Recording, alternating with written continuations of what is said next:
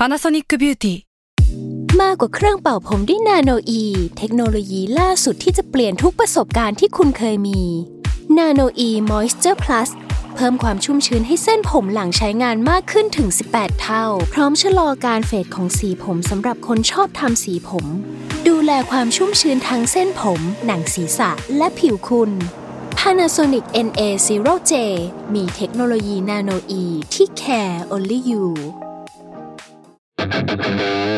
s a l ม o n PODCAST มัน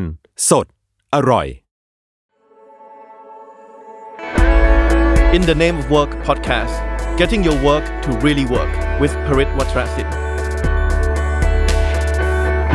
In collaboration with Rise. Hello everybody and welcome back to In the Name of Work Podcast. I am your host Parit Wacharasindhu and as usual I will be taking you through a conversation with some of the experts around the world across different areas of work related to the future of work. For this episode of In the Name of Work podcast, we will be talking to Mr. Kapil Kane.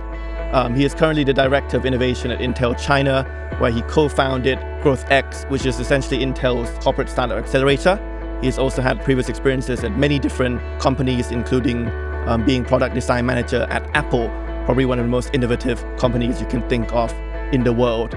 The topic that I will be uh, discussing with Mr. Kapil today is how to work like a startup. So, welcome to the show. Thanks, Purit. Uh, glad to be here. Thank you for joining us. I think um, the first question I wanted to ask you is since the topic is to do with how to work like a startup, um, let me first ask you what do you feel are the defining characteristics of a good startup? Um, a good startup, you know, before it goes on and launches its uh, uh, version one product, it goes and tests their idea with the market with the least amount of uh, resources and gaining the, the most amount of knowledge and validation from the market. And they do it in an iterative and agile way. Whereas corporates try to uh, do a lot of research, they take a lot of time on what they should build and spend even more time building it. And finally, when they launch it, they realize that they have created this beautiful thing that nobody wants. And startups do it exactly the opposite way and in an agile fashion. How has it evolved this way? So, so when, when startups started, how come they were able to test their product in a much quicker and, and more efficient manner compared with corporates? I think it's, I would say, you know, um, it's because of the limited resources they have at hand. So, in fact, you know, if you are given all the resources in the world, which start, uh, I mean, which corporates already have, right? They have lots of money in the bank. They have like huge teams. So you tend to make things very elaborate. Uh, you try to dream up and imagine the future even before uh, you know it's the right thing to build. But for the startups, they lack money they have very few people. So it's the survival instinct you know? If you have is it always thinking am i spending my dollar in the, the best possible way or not? That's one thing. And second thing is getting creative in the way they're able to solve challenges or able to get insights about what they have to do. And i think it's that um, constraint in in with the resources that makes them go fast makes them do more experiments and not be wasteful in a way yeah So you're saying scarcity is, is kind of the bedrock of, of innovation and creativity, right? Yeah and you know uh, and that's also what we have done with our corporate startups as well is to give them less than what they are used to do in their normal corporate projects that forces them to really think is this the right thing to do uh, and also it focuses them on doing the right thing Mm. rather than doing many things Does that mean that, that corporates um, become more innovative when they face uh, tougher times?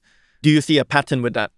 you know i i, I see uh, that's the right thing to do actually you know especially in the downturn great companies will innovate their way out of it you know they'll use this time to sow the seeds of what is to come next once the economy picks back up uh, whereas there are other corporates which get spooked by their earnings their uh, the stocks during a downturn and then they kind of go into a shell uh, and then you will see some you know die out after this downturn right so so I, I believe the, the company that has the innovation in their DNA will really innovate during tough times. As you see, you know, with with Apple, you know, they always rode the down wave uh, and came out of it with some amazing new ideas and products.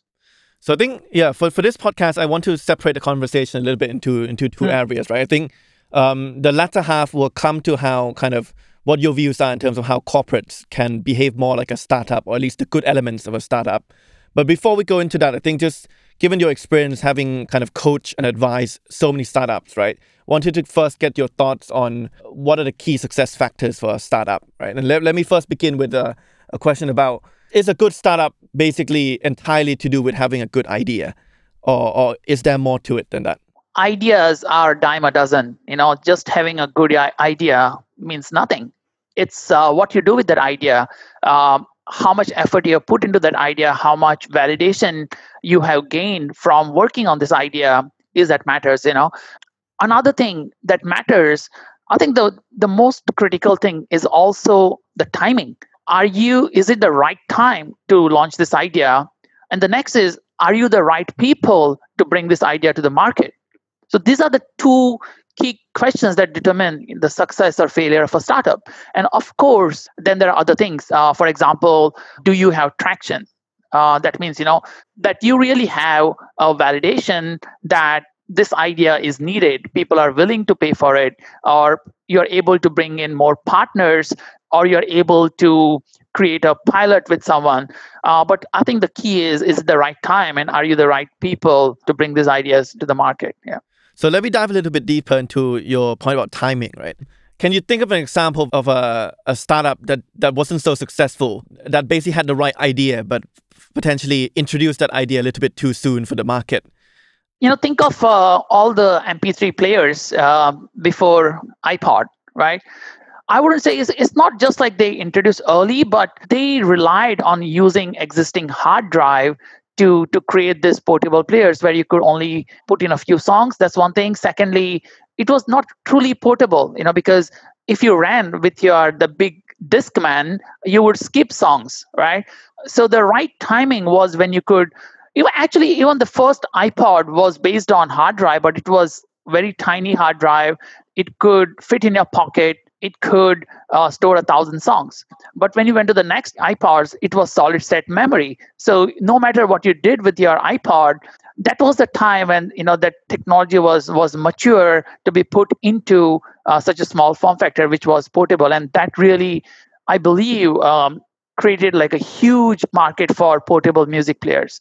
Um, you know but you do need if no one had developed the, walkman if let's say sony had not developed walkman maybe there would be no ipod and no iphone right? Uh, so there are some who go in early that inspire others to um, do a better version to look at what are the key challenges or what are the key pain points uh, and go and uh, have an opportunity to fix that and come up with a truly revolutionary product right? Because you know typically the first to market may not be the best to market. And we have seen this time and again you know even let's say with tesla right? It was not the first electric car but it was the first electric car uh, that was desirable just like how ipod was. So, so it's not just a matter of being the first person to think of it, but also being able to execute at the right time, right? Um, yes um, when you know it's like almost uh, another thing i can talk about is uh, ipad right? So ipad came many years after ipod but it was not you know people were working on ipod ipad much before iphone. The reason it was not launched was because there was no ecosystem of apps uh, os we didn't even have the operating system back then. Uh, so just launching something um, because Microsoft had already created like a tablet uh, was not the right strategy. So you know there has to be other factors that also have to align for you to to launch a successful new product as well. So just to give us a, a better idea, right? So while at um, GrowthX, um, you you must have seen so many startups come in and pitch, right? Their ideas. Like, how many of those that turn out to be successful were ideas that, when you heard it the first time, you were like, "Wow, like I've never heard of that idea before." It's like a very different um, business model of doing things or different way of doing things. And how many ideas on the flip side were ideas where you felt actually this is quite an obvious idea, but it was just so well executed and so well timed that it was able to grow and become successful? um, typically the pitches there are two two kinds of innovators who come to GrowthX. One who are internal employees with their own ideas. Uh, and these are not necessarily to turn them into a startup of their own, but to create new product lines within Intel or create new business units within Intel. Uh, and then we have the external startups who we recently started to accelerate in our last two batches. Uh, f- uh, we are in batch 10 now. So the first eight batches were exclusively for internal startups. And in the recent two batches is when we brought in the, the external startups.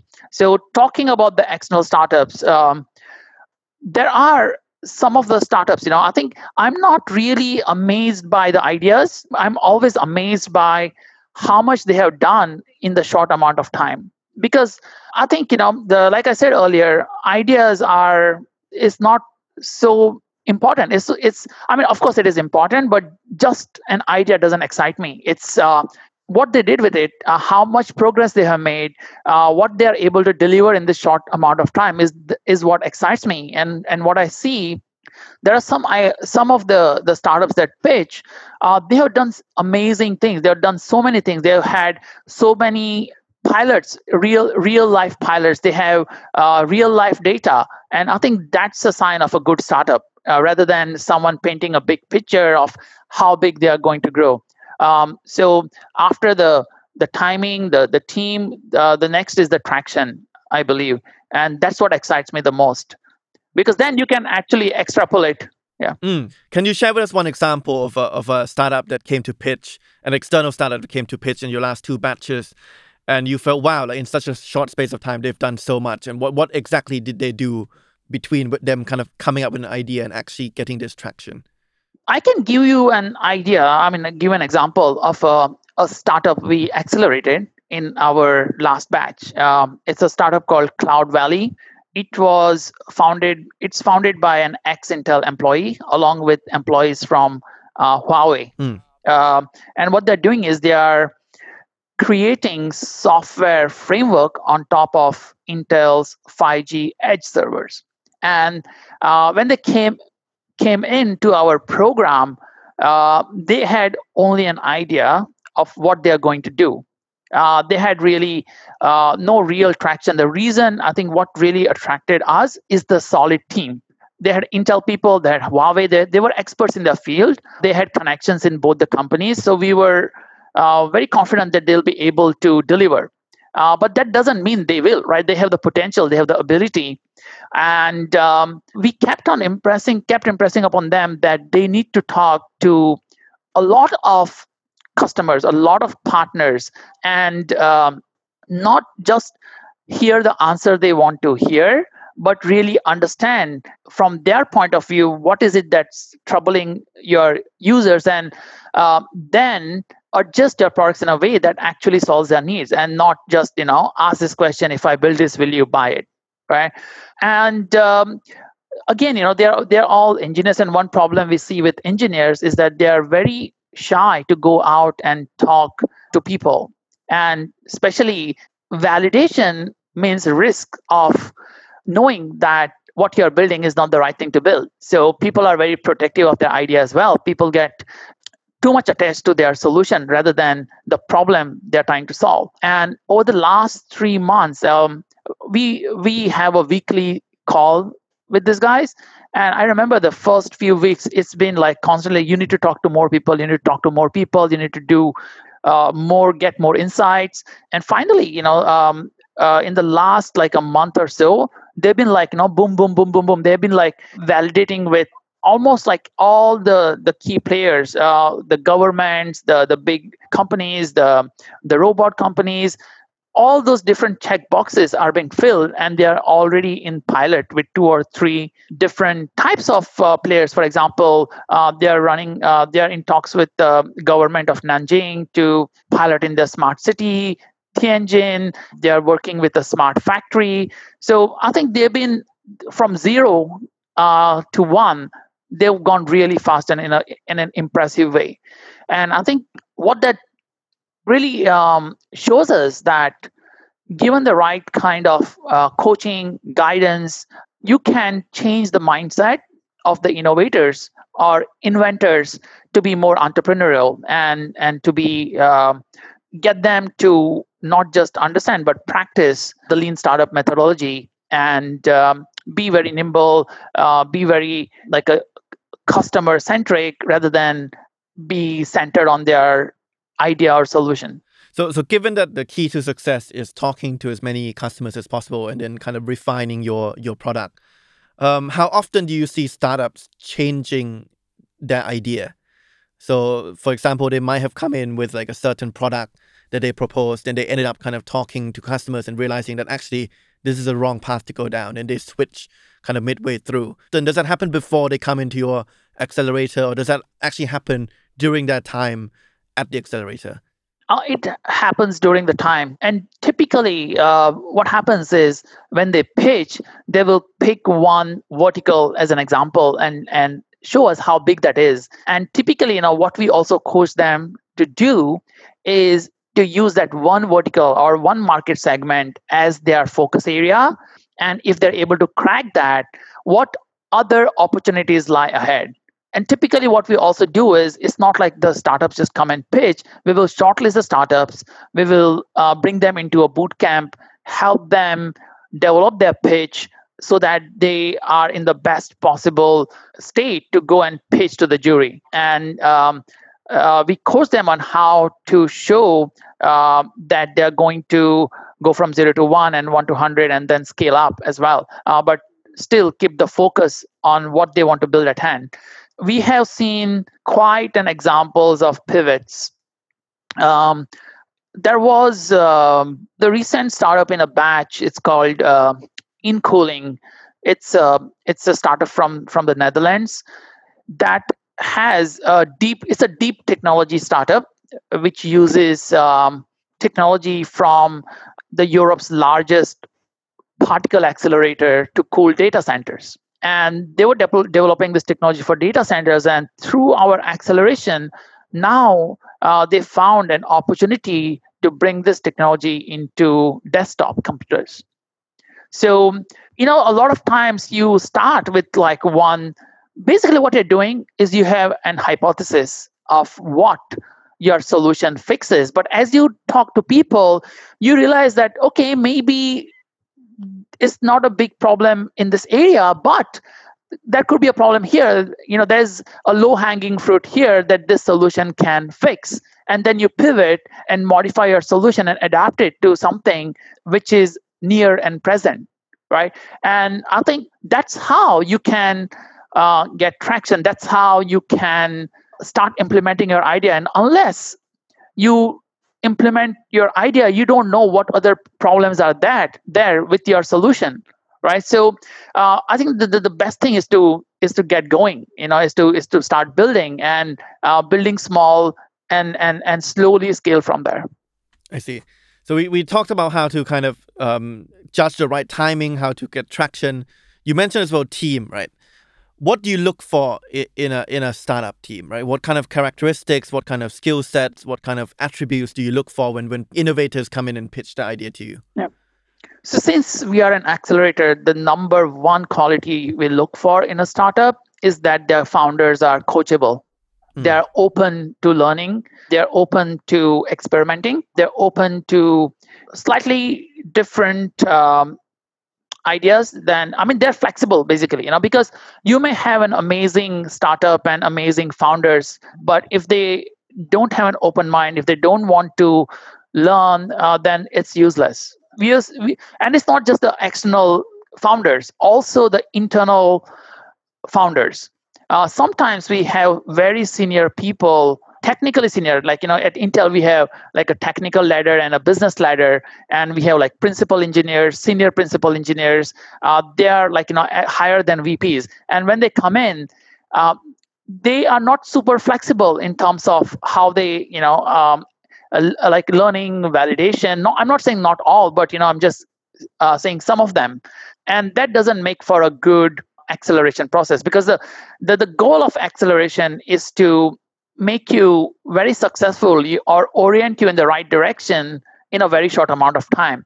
And in order for you to do that, you need to be extremely flexible. You should be extremely um, willing to go talk to a lot of people it's like validation validation validation you know and if you're not if you just want to sit in a lab and work on your code or build something then acceleration is not the way yeah mm-hmm. do you see any patterns in in the background um, of people who come to your accelerator so for example if people have like an engineering or technical background they tend to have like certain strengths or certain weaknesses and then business background other strengths and other weaknesses are, are there any patterns that you can you can spot uh, yes, yes. Uh, you know, I think one of the things uh, we have spotted, you know, is um, or also, you know, think of this as um, like a like a product market fit for our accelerator as well. Um, is what we have seen is the ideas that are that has the highest potential to be successful are the ones that come from customer facing people. And that's that's one thing okay is the but almost like all our founders are have technical background. They do have people in their team who has business background but they're all led by technical people. So in the beginning we are like like i said we are like batch 10 so like batch 1 to 3 most of the ideas came from r&d research labs and then slowly now it's moving towards more coming from uh, sales and marketing engineers like engineers that support sales and marketing functions who actually are sitting at the customers like tencent alibaba uh, baidu who come back with the ideas of new opportunities for Intel to build products or uh, ways to solve customer problems or identifying a new vertical that could bring us millions of dollars by doing like simple adjacent innovations so that's one thing you know is uh, what we are seeing is customer facing people uh, are more likely to land something into the market and the second thing is very important is uh, the kinds of innovation that we work on. And I would say there are three different kinds of innovations. Um, one of them we call incremental innovation, and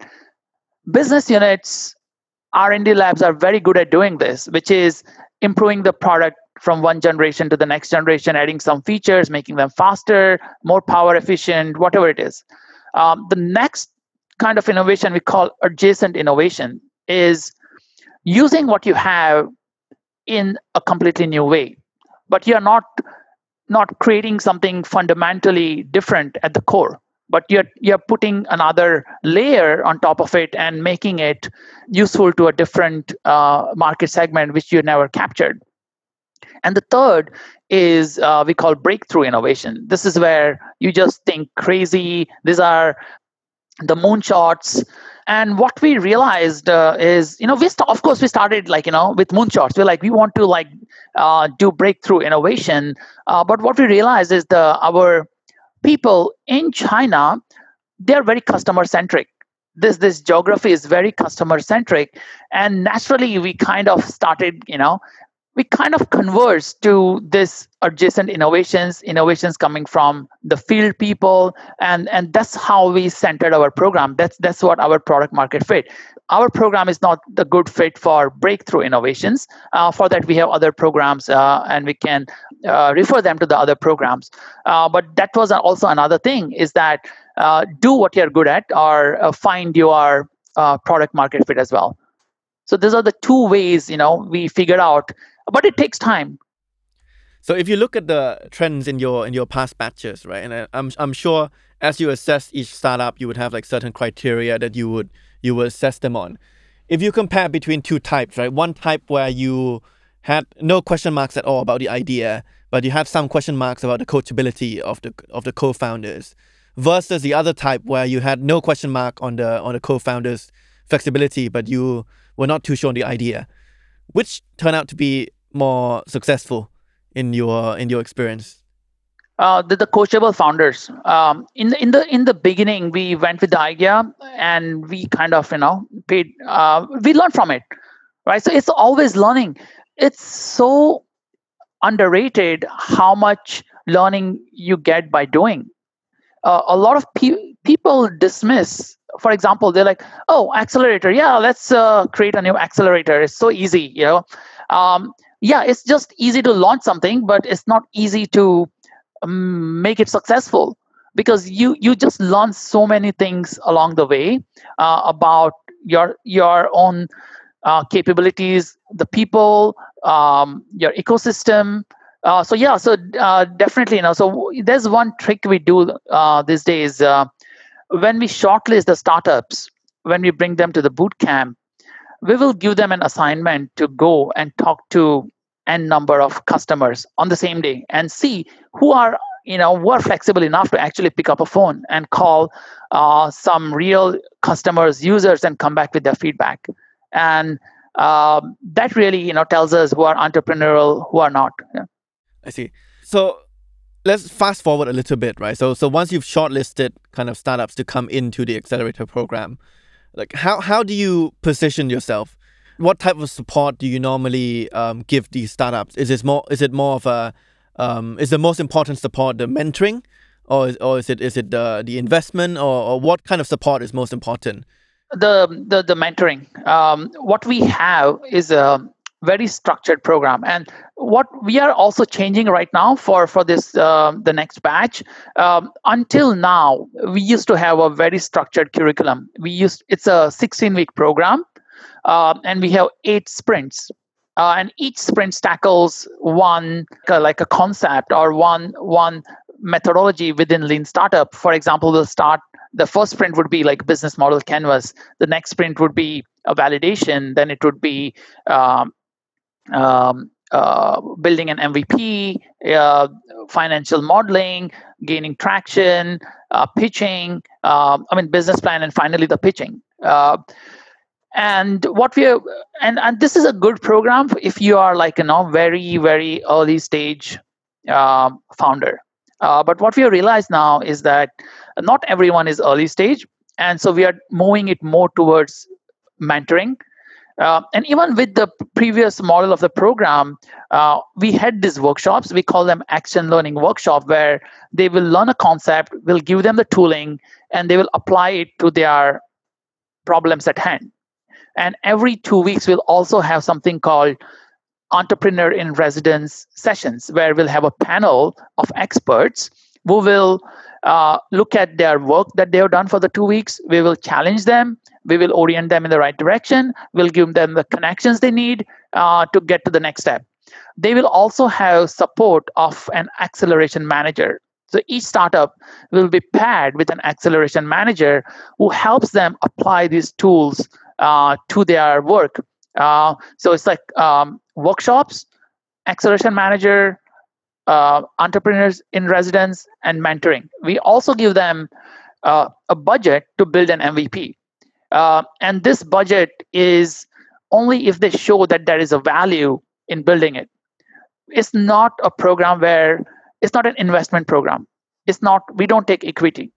Mm. Our goal is to build a business case where the startup and Intel can grow together and for the internal teams, it's a business case to then bring to the business units to help take those ideas to the market. Mm. Yeah. So, so, I would say it's a mentorship driven program with a with a good enough budget for an MVP. So just now you mentioned the different sprints, right? Whether it's like business model canvassing, whether it's kind of um, producing or creating your MVP or financial mm modeling. Which um, sprint or which stage do you see startups struggle with the most? Validation, because um, it they have to get out of their skin and go out. We we we have um, that sprint we call get out of the building. So we literally kick them out of the building and mm. say go out and um, here's your questionnaire. Um, or get on the phone. Um, we used to do um, in the past. We've also done um, get out of the building hackathon. So what we did was we invited uh, MBA students for a day to help our guys do cold calling. And at the end of the day, uh, we get the validation results for each of the team. They come and present it. So I think that's the, the most challenging part. I think not just for internal employees, for anyone, for external founders as well, because you need to be very objective uh, with how you ask questions. Uh, your idea is to validate that there is a problem, not to validate that your solution fixes the problem. Because you know, then you are back to you know square one. Then you don't need any of these things, right? Because yeah, you know, this solution solves a problem, but is this problem worth solving? Is this problem people will be will will pay you for for you know finding a solution? And that's the thing you really need to figure out from validation. Uh, because if you ask someone i have a better iphone do you like it? they'll say yes. You know are you going to pay for it? Uh, are you going to buy it they're like no i think i'm fine with my phone. I can use it another two years. Um, and i don't really care about this new feature. So i think so that's the toughest part i see. For the internal teams i also see them struggle a bit with uh, the, the, the financial modeling uh, market sizing. And so what we have done is we have partnered again with uh, like mba schools to for hackathons we have also in the past uh, worked with um, mba schools to bring on their students and make them part of the teams as well for like three months. Mm. So it gives real real life use cases for MBA students to work on, and it also gives some help to our founders on on the on the, the, the market sizing and things like that. Yeah, which they are not super comfortable with yeah, or experts on. I see. And then, and then so so after these kind of both internal and external startups go through the program, um, how do you kind of track the progress um, going forward? Do you track it closely? Do you monitor them closely? Do you still give them coaching? Um, so what we do is um, we help them in any way they need. So there are a lot of founders uh, after they've gone through the program, they will come and usually the, the, they will come asking for some help on some introductions or they will come back with some good news that you know hey um, you know we are able to get a new customer and we created uh, uh, so much revenue. And also many times uh, you know there was um, one project i think it's batch five or six uh, and it was a very simple idea. Uh, it was technically like very simple uh, but it had the potential to bring in millions of dollars of revenues. And it was so simple that the the technical leads they they thought it was you know not too you know not cool enough to work on. But we got these guys to appeal to the business people to go and you know uh, support this idea. Um, and finally about a month ago uh, he told me that he got a million dollar investment from a business unit to take it to the market um, so sometimes we get such you know unexpected great news. Um, sometimes, and there's a there is an idea. There's a guy approached me this morning to build on top of what we had uh, created uh, a few batches ago. So a lot of times people come back, builds things on top of it, uh, and a, and uh, many a times what happens is um, within the company, if they said they were they came through GrowthX, it it automatically gives them like a like a validation or like some sort of attraction as well. Um, we do track what we do is um, every batch we will have our finance team uh, do an analysis of how much um, market that batch is driving and how much um, revenue tar- how much revenue how much target revenue will be generated by projects from this batch over the next like you know three four years? But we don't really it's not like you know like a startup accelerator where we have uh, like a community outreach and we constantly are in touch. Um, we have some of the previous founders come and give talks into our the new batch. So so we do have um, um, engagement in that sense Yeah. you talked a bit about about hearing unexpected good news. I'm sure you've also hmm. heard kind of bad news. What, what's uh, the what's the most common cause of, of the bad news that you receive from certain startups that don't quite take off? Re- recently, uh, there was one one startup we we we had spun off uh, about a year ago. It was really cool startup called Augmented Reality Pool. So mm. imagine a pool table, and on top there is a a projector, a mm. camera, and there is a, a, a PC in the corner. Uh, so you can go in, you can scan a QR code, and it will start uh, projecting images onto the table. You can pick between what you want to do. You can play against the table you can uh, do training so it's a very immersive and interactive experience with uh, with sports and we uh, and we spun this idea out as a startup. So this guy you know actually created a new company.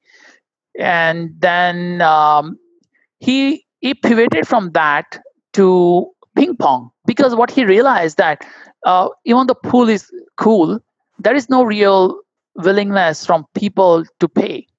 And what he realized that the, the ping pong there's a huge market because chinese parents love for their kids to play ping pong and get good at it and um, a coach can only pay attention to so many kids so if you have an augmented reality pool table that can track uh, where the ball is and, and there's a robotic arm. So he created that solution and brought to the market.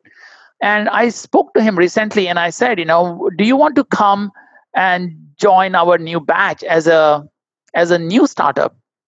And and he told me that that idea is is over because of this uh, COVID, right?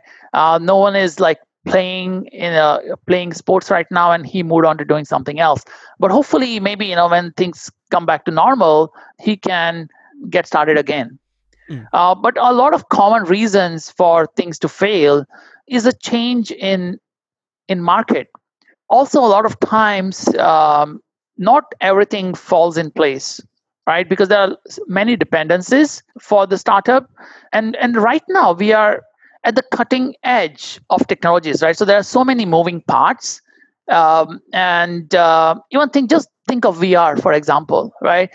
So far, there is like not a killer app. Um, so I think it's just like the whole tech industry is is in a flux and i think th- those are the biggest challenges is is is the timing again is the timing again is the timing are every is everything falling in place or not so i think the, the best idea is if you keep it simple go to market and move as you as you you know move i think along um, be cognizant of the changes and and pivot i think that's the right way uh, to do yeah โปรโมชั่นพิเศษสำหรับคุณผู้ฟัง In the Name of Work Podcast ถ้าสนใจคอนเทนต์จากสปีกเกอร์ระดับโลกแบบนี้อีก สามารถใช้โค้ด SALMON S A L M O N เพื่อเป็นส่วนลด 10%เข้าชมงาน Corporate Innovation Summit หรือ CIS ปี 2020 Event Virtual Experiential Conference ที่จะจัดขึ้นในวันที่ 15-17 กันยายนนี้ เปิดขายบัตรแล้ววันนี้ทางเว็บไซต์ cis.riseexcel.com ย้ำนะครับ cis.riseacel.com แล้วเจอกันครับ So I think we we talked a little bit so far about what it takes to create a startup, what type of mentality you should have, right? I think want to kind of move a little bit to the corporate side of things, just to get us off um, on that on that point. Perhaps I want to ask you, working in a corporate like Intel, right? What what what inspired you to decide to to launch this accelerator? Um, and start kind of working with external startups in your last couple of batches, as well as promoting innovation or promoting internal startups, right? What what what was the spark behind that that decision? let me tell you like you know why, how i got into intel first right so i did product design at apple um, and i think after working eight years there uh, the, the last two products i launched was ipad and ipad 2 at that time intel intel had this product line called classmate pc this were this was inspired by one laptop per child where kind of the vision from mit's media lab to create um, an education device for like Africa or Latin America to make uh, devices more affordable for kids in, in developing countries. And after the iPad launched, people wanted to move from PC to tablet and they wanted to create a tablet version of education PC. And that's what I came to Intel to design. It was a new challenge. It was a completely different kind of uh, uh, design. And I also had more responsibilities because at Apple I was doing mostly mechanical design and manufacturing, and here it was um, product architecture, uh, hardware design, software, services, entire thing. So uh, that's what I came to do at Intel, and um, I was in this role for three to four years. But I felt, you know, that um, it was a bit frustrating to bring new ideas into the market when I'm not in the headquarters. And I saw a lot of cool new innovations being created at Intel in China. We have about 10,000 employees. Um, but there was no good mechanism to i mean there was you know everyone could pitch to their business units but it was like a very slow kind of a path to make things happen and um, about four years uh, i think three years you know into that role i was a bit frustrated you know that uh, our ideas are not being heard uh, because all the decision makers are in the headquarters people tend to listen to to those who are close to them who are face to face with them you know people you know out of sight out of mind right? So that was a frustration. And um, you know i think i was really in my mind i really wanted to like find something else to do. And then i got a call from someone in the intel china president's office saying they want to create this uh, new position for innovation where they wanted to streamline innovation happening at intel china and i and they had no they said you know you have like a clean slate. Um, you can uh, you can tell us what you want to do. And so i thought it was a great great opportunity. Um, and so i took up that position and i soon realized that we were very good at coming up with technical ideas. Uh, we were really good at coming up with like a technical proofs of concept uh, prototypes uh, but there was not real business sense behind uh, how to productize it how to commercialize it um, and in my very early days, um, someone, you know, sent me to some round table, innovation round table. They said, Hey, you're the new innovation guy. So why don't you go to this round table? And I went to this round table and I met the guy. Uh, he's, he's like a legend in, in, in China, William Bao Bean. He, he started the first startup accelerator in China. Uh, so he's the managing uh, director of um, China Accelerator and he told me what he did. And i'm like wow maybe we can do the same thing at intel where we can help all these guys uh, turn their ideas into a real business by having a, a program which is mentorship led which uh, um, can give them the basic concepts of how to build a startup. And that's where i came up with this idea okay let's start an accelerator. And so, so that's how this whole idea started because I had no idea until then, you know, that there's something called an accelerator. Yeah. And so, what do you think are the biggest benefits that corporates like Intel get from having their own accelerator program? Now, I understand, of course, the different accelerators. Some of them accept kind of external startups from to begin with. Some of them, for example, like like GrowthX, start from internal startups first. But what what do you feel are the key benefits that that that that Intel as a whole or corporates as a whole get from having um, their their own accelerator? I think the, there are the two benefits, like two main benefits. Uh, one is, of course, business growth, right? I think if you are to create an exponential growth or inorganic growth, uh, you need to have some sort of a program where you allow people to experiment, you support them along the way, give them the right skills, the right tools, the right environment to test those ideas with the market, with the customers, and then launch new business lines. And there are some companies that do it organically. You know, I mean, they don't call it an accelerator or anything. Like Google used to have that 15% free time. Even like in the 1970s, companies like 3M, they used to have a program called permitted bootlegging, where they would allow the managers to f- spend 15% of their time and resources on things they believed were the right things, right? So the post-it notes came out of that program, and um, I think what we tried to do was we looked at what what was lacking. Because you know if you just what also i think the first couple of batches we started right we just gave money to the or like you know budget to the teams and it didn't yield good results um, because you do need to give them the right mindset, the right kind of tools. And that's the reason we created Accelerator. So having an accelerator does two things, you know, is it creates a structure for it for innovation, uh, creates a pipeline, and also it gives you the uh, the greater amount of success at the end. Uh, the second thing we realize is that it also transforms your employees. And the, the way we have seen the transformation is through their uh, the progress. Even though uh, they learn a lot of business things, it helps them also climb their corporate ladder. We have seen that that employees who have gone through our program are uh, three to six times more likely to get promoted to the next grade level compared to their peers depending on what grade level they are right? So that's why like you know that range 3 to 6 and i think 1.5 to like 5 times uh, being repeat high performers. So it definitely helps them you know become a well-rounded employee a better employee opens their mind. So the next time they um, work on things they they have a, a better stage to start start start from and another thing is is what we realize is once you make your once you have enough entrepreneurs inside it's easy to engage with the startups with the entrepreneurs. Because you know if you just engage with the entrepreneurs and once they come and start working with the guys inside and they don't talk the same language there's a problem as well.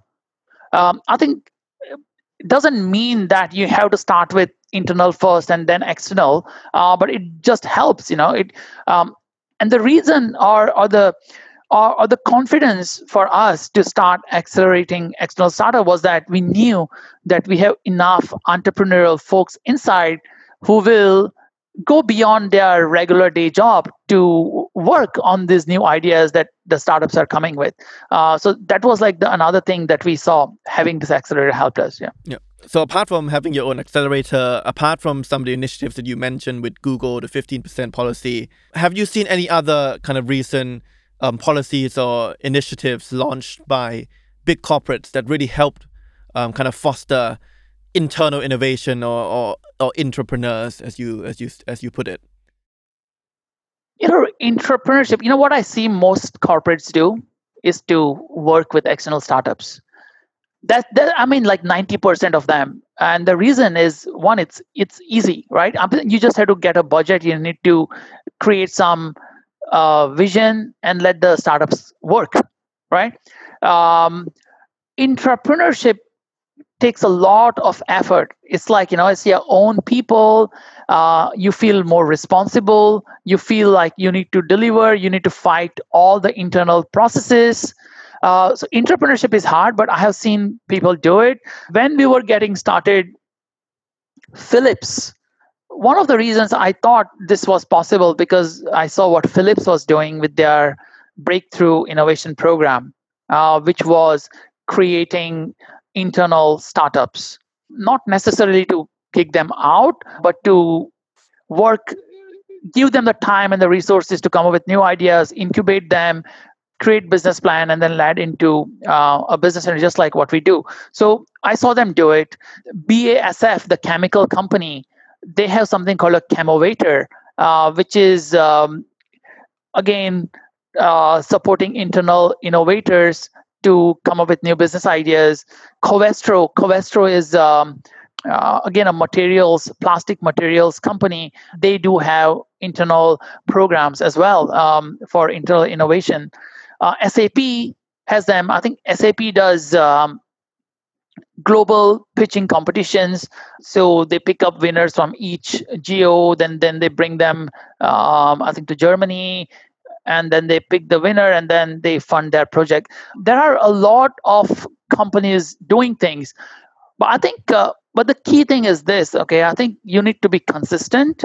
You need to do it consistently and you need to do it over a long period of time. Uh, because a lot of times i see hackathon and then like nothing happens. And then so- suddenly somewhere else oh we are accelerating startups or so i think you need to have that consistency you know like any good let's say accelerator um, let's say y combinator has been there for years right? Or china accelerator. It's like now batch like i think 16 or 17 so you are doing it like year over year and very in a consistent way and always improving the program. And um, i think so that's the key you know if you're able to to do it in a consistent way. And if you believe it's not the right thing to do then again you know uh, you can stop. Uh, but um, i think that consistency i think also is the, is the, is the key. Uh, a lot of corporates you know are doing it. Yeah and i think the, the question i but also i see a lot of innovation theater as well where it's more of a PR and marketing and looking like you are innovative than actually being. So, so that's also something you know to keep. I think uh, to keep in mind that just because you know someone is advertising that you know hey we have an accelerator you need to see who who is behind it and you know what have, what they have done what is their track record yeah so relating to that point right how how much is is innovation within corporates driven top down by the direction set by the top management and how how how much or, or do you think that it's more important actually that that it's driven bottom up in the sense that you create a set of employees who who really try and come up with new ideas and then propose improvements to to what they're doing I think it's a bit of both, right? And uh, it depends. And also depends on what kind of company, what kind of workforce you have. I remember at Apple, uh, we innovated differently. We were basically given direction from the top on what is it that we have to achieve? And it was left to us how to achieve it. And that's where we innovated. At intel we are a technology ingredient company right? We we build things that go into other things that then are used by the end user. Um, so at intel what I think our there are two two parts of Intel. One is the part that manufactures chips, and I think that's very top down. It's like this is what we have to achieve, innovate in the process, how to make it happen. That's the factory side. But on the other side, the product side, we always have to imagine where could this new chip or new technology go in and explore um, what kind of market it has to go to. So that's why I believe more voice from bottoms up is needed um, to then figure out which are the right areas to invest in. Uh, so again, you know, uh, it depends on you know what kind of company it is, what you're making, um, and what your workforce can provide. And a lot of times, there's also um, tech companies and non-tech companies. So, tech company innovations are mostly in their technological innovations but there are other companies like you know let's say um, so company fnb like company that makes beer they have a lot of business ideas and they are in search for technology right? So for them um, maybe the best bet is to go work with a startup who can bring in those technologies as well. And that's one of the reasons why you would see a lot of non-tech companies creating startup programs because they see a business need they don't have the tech there's a digital transformation going on. Um, so yeah it depends on you know where, where you are. But i think um, no matter what company uh, if you have to engage with the startups you need to have like you know entrepreneurial people within your companies. Otherwise um, you can't go too far. Mm. yeah. The best you would do is invest in a company and then hope that company grows. Yeah. So all the initiatives we talked so far um, about how to create entrepreneurs, right? It all involves taking some time of the employees away from their kind of day-to-day job, right? So I mean, I think that's a prerequisite uh, for all this to happen. How how do you convince large corporates who are kind of so used to doing things uh, in a certain way to actually make that make that that investment or make that sacrifice, right? You know, it's a the great question. Um, when we uh, created the accelerator, after the first, I think the batch three or batch four around that time, we decided to get out of our corporate office and create an outpost inside of a co-working space. And the idea was to recruit a batch and physically move them there for the entire four months. Um, initially, there was agreement, but later, you know, like the the managers got like cold feet and they said no no no we cannot do that. We have uh, the, all these guys have their day jobs. Um, and so what we agreed to do was let them spend one complete day per week in our accelerator. And that was the agreement. Um, then as we moved along what we also did, and I mentioned it earlier. Uh, did I? No, maybe not. Yeah, is that uh, what we now do is like adjacent innovations, right? We see where could this innovation land? What could be the landing zone? And which business unit would this benefit the most? And we would get the business unit to also chip in.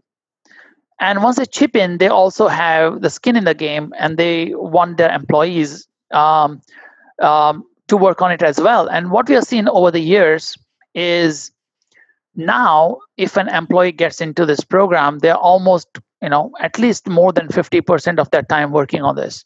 And most of the time it's full time now.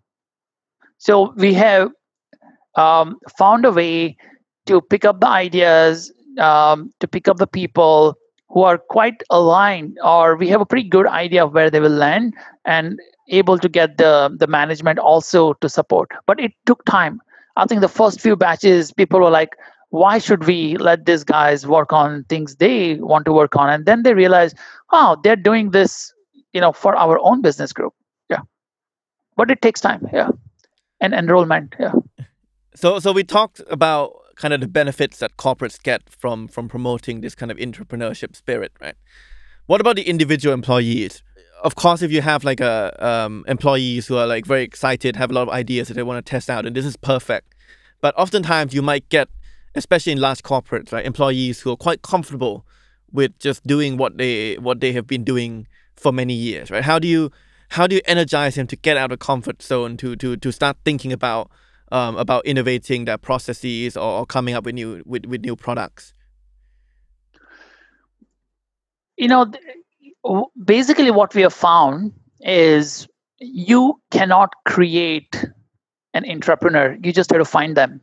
Mm. Um, and what we have also seen is that it's uh, a futile effort to get everyone to be innovative. You just have to focus on the ones who are. And you will see them, the ones who are really, really innovative, risk taking, they come forward. Then what we have seen is they will recommend uh, this to their friends or other employees. And it's like organically, it, it brings people together. Um, I would say, let's say, out of like 10,000 employees we have here, in China, there's only like you know 300 or so who are very active. But I think that's good. You know, you don't want everyone because a corporate has to have like you know a, a, a part that's exploratory and the part that's like exploitatory.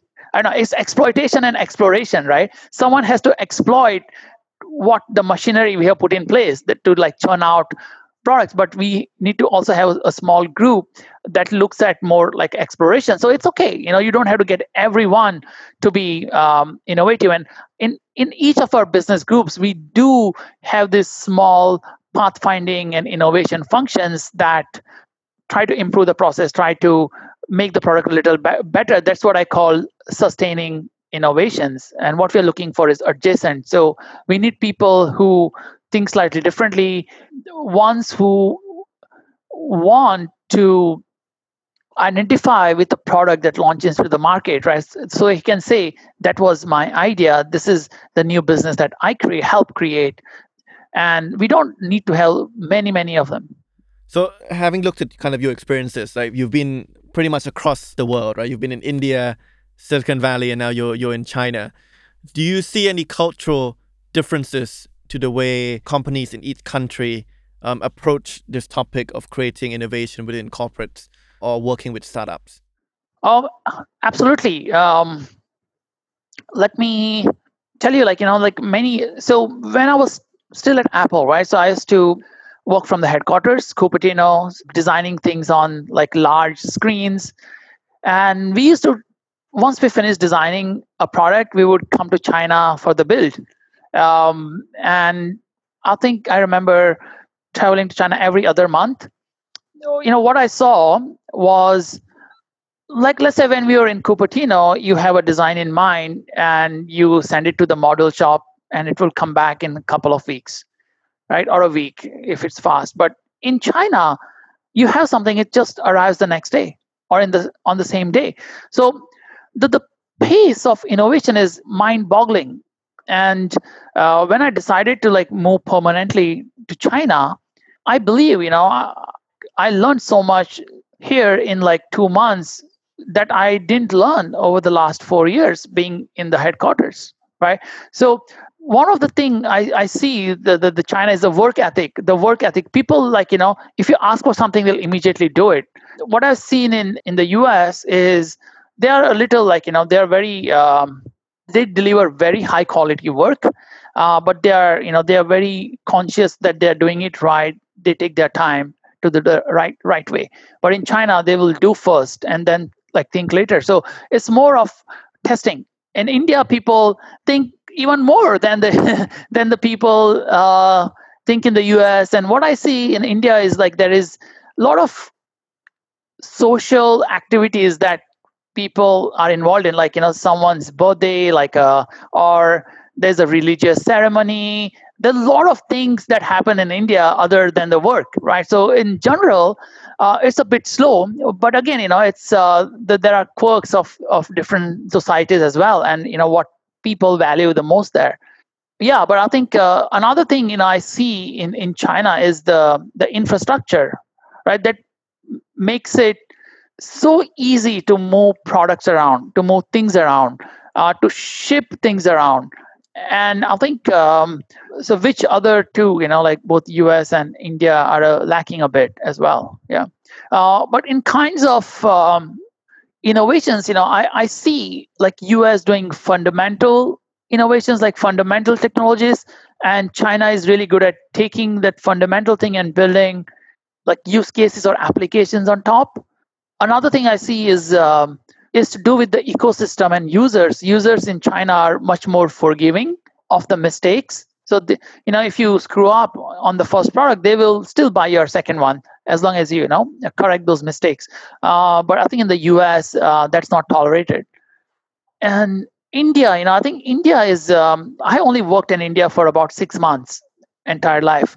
So I don't really have like a deep understanding of um, how it is to work there what's the culture. But in general what i see is india is really good at uh, building something once uh, like building something to specifications right? That's why we have the largest software services companies you know like infosys tata consultancy services. And now there is a new breed of entrepreneurs coming up and most of these are coming back from abroad to start their their companies. So I think uh, we will see more and more innovations coming from India as well. Yeah.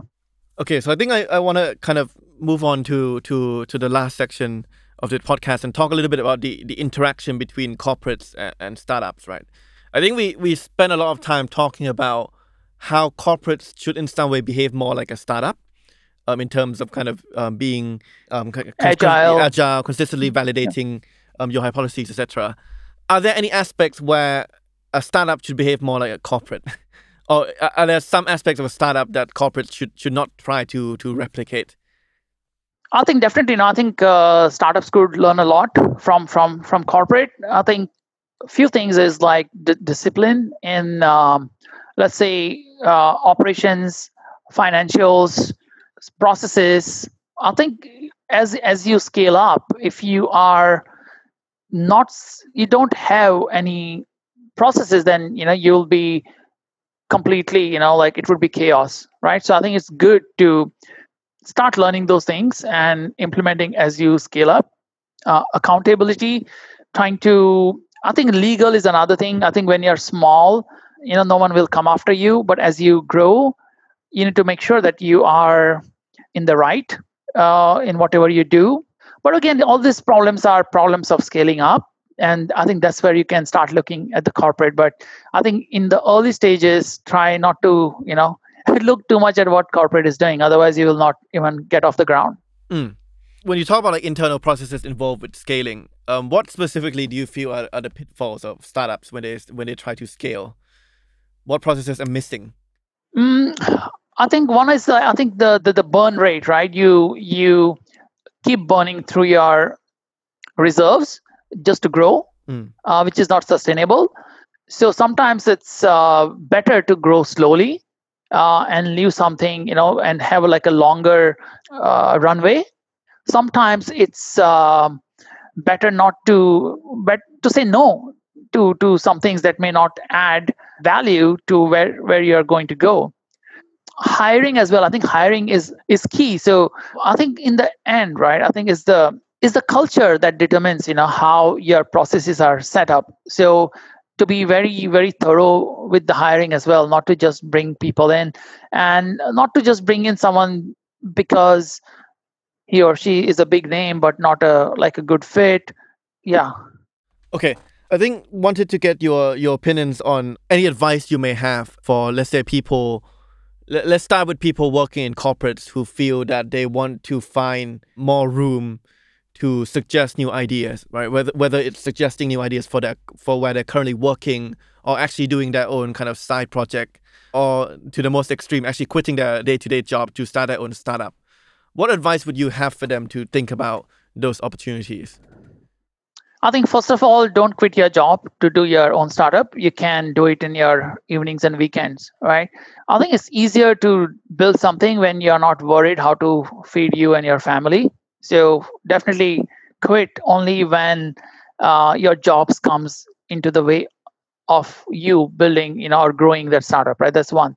If you want to suggest a new idea internally, uh, it's better to actually build something rather than just talk because talk is very cheap you know. Get out of doing the powerpoint engineering and like doing some real mock-ups doing something real. Get some real insights something you cannot do with the desk job you know. It's it's very i see a lot of proposals by people who has not even left their seat. They just sit on their chair or whatever the seat is it's all research google research. You know it's like google and powerpoint right? That's anyone can do that. I believe someone who comes with real insights from people. I, I believe someone who has spent time on turning the idea on the paper into something tangible something real. That means that means two things. One is that he has real insights. Two he has passion to grow this idea because he put in his own time um, and resources to take that those first few steps. So i would say don't just go ask try to sell your idea or ask people for money. You can ask people for advice ask and show them what you have done. So they themselves will then suggest you what you could do next. And i think that's a better way of moving your idea forward than simply going and saying i have an idea and i need money. Yeah a similar question is what advice do you have for fresh graduates or people who are still kind of at universities and they're exploring a path in building their own startup? Um, we see a trend um, recently as well with a lot of people quitting college to create their own startup. Is that too big of a risk to take? Um, or, or how should they kind of think about that, that decision a bit more carefully? You know, I think if you're like a college graduate or, you know, I don't think it's a big risk. Uh, it's always, uh, it's like a learning experience right? Um, i think you need to think about it when you are you know when you have a family to feed when you have like you know they're like like wife and son and kids you know? Uh, but i think when you're young i think you can explore a bit. Uh, but i would say you know i think do it for the right reasons. Uh, i see some people having this delusion that i will create a company and i'll become rich. I think that's the wrong motivation to do a startup. You know people think oh entrepreneur is cool. Uh, i want to be an entrepreneur. I think that's also the wrong motivation. I think if you should create a startup if you really are passionate to solve some challenge and even if you don't know how to solve it if you can articulate what the challenge is if you can articulate why this challenge needs to be solved then you can bring other people on board right? And and i would say you don't always have to quit you know? I mean you can quit your school or you can quit your job only if it comes into the way of you uh, doing what you really like to do. If you want to gain some experience then and if the policy allows for you to take a break from school you can go join a growing startup where you can get different kinds of experiences right so that, that's also another path i think uh, the guys you know like let's say the people who dropped out of school like you know mark zuckerberg I mean, they worked on that idea for for a long time while they were still in school, and they left only you know when they were uh, they were sure they couldn't handle both. Mm. Yeah, the reality is not what it seems like. You know that you know you drop out of school, you become entrepreneur, and then you know you become a billionaire. No, that's not what it is. Yeah. And then similarly, what advice do you have for corporate leaders? Um, not not to create entrepreneurs, as you mentioned, it's difficult to create one, but but to find and empower the entrepreneurs within your corporates. What can they do in practice? I think the first is to recognize that um, there's so much of innovation happening outside, driven by entrepreneurs. Right today, anyone uh, with a few thousand dollars in their pocket can launch an internet startup. Maybe 10, 20 years ago, you would have to have like a couple million dollars to create an internet startup. But today, anyone with a little savings can launch one. And I believe just in China, every day, there's like some 10,000 startups being uh, registered every day. Uh, so you, at least a few of those startups, you know, have the potential to like disrupt you right? So you need to have um, a lot of such experiments being launched inside your own organization. You you you know it's better that you disrupt yourself than someone disrupts you. So once you have that realization, you need to create an environment that allows for this experimentation, risk taking, uh, I think risk taking sounds very you know weird. You know, it's uh, you don't take any risk. You're in a corporate. You have your job. You get your salary, right? Just allows basically create a framework for your employees to uh, give them a little time to work on things which are not top down. Uh, give them resources. Put together programs in place where they could get the required resources to to advance their ideas and um, yeah create give them that that the, the psychological safety to do that. I think and if they do that um, i think you, you can you know here's what i what i say. If it's easier for corporates to scale an idea is the problem is going from zero to one.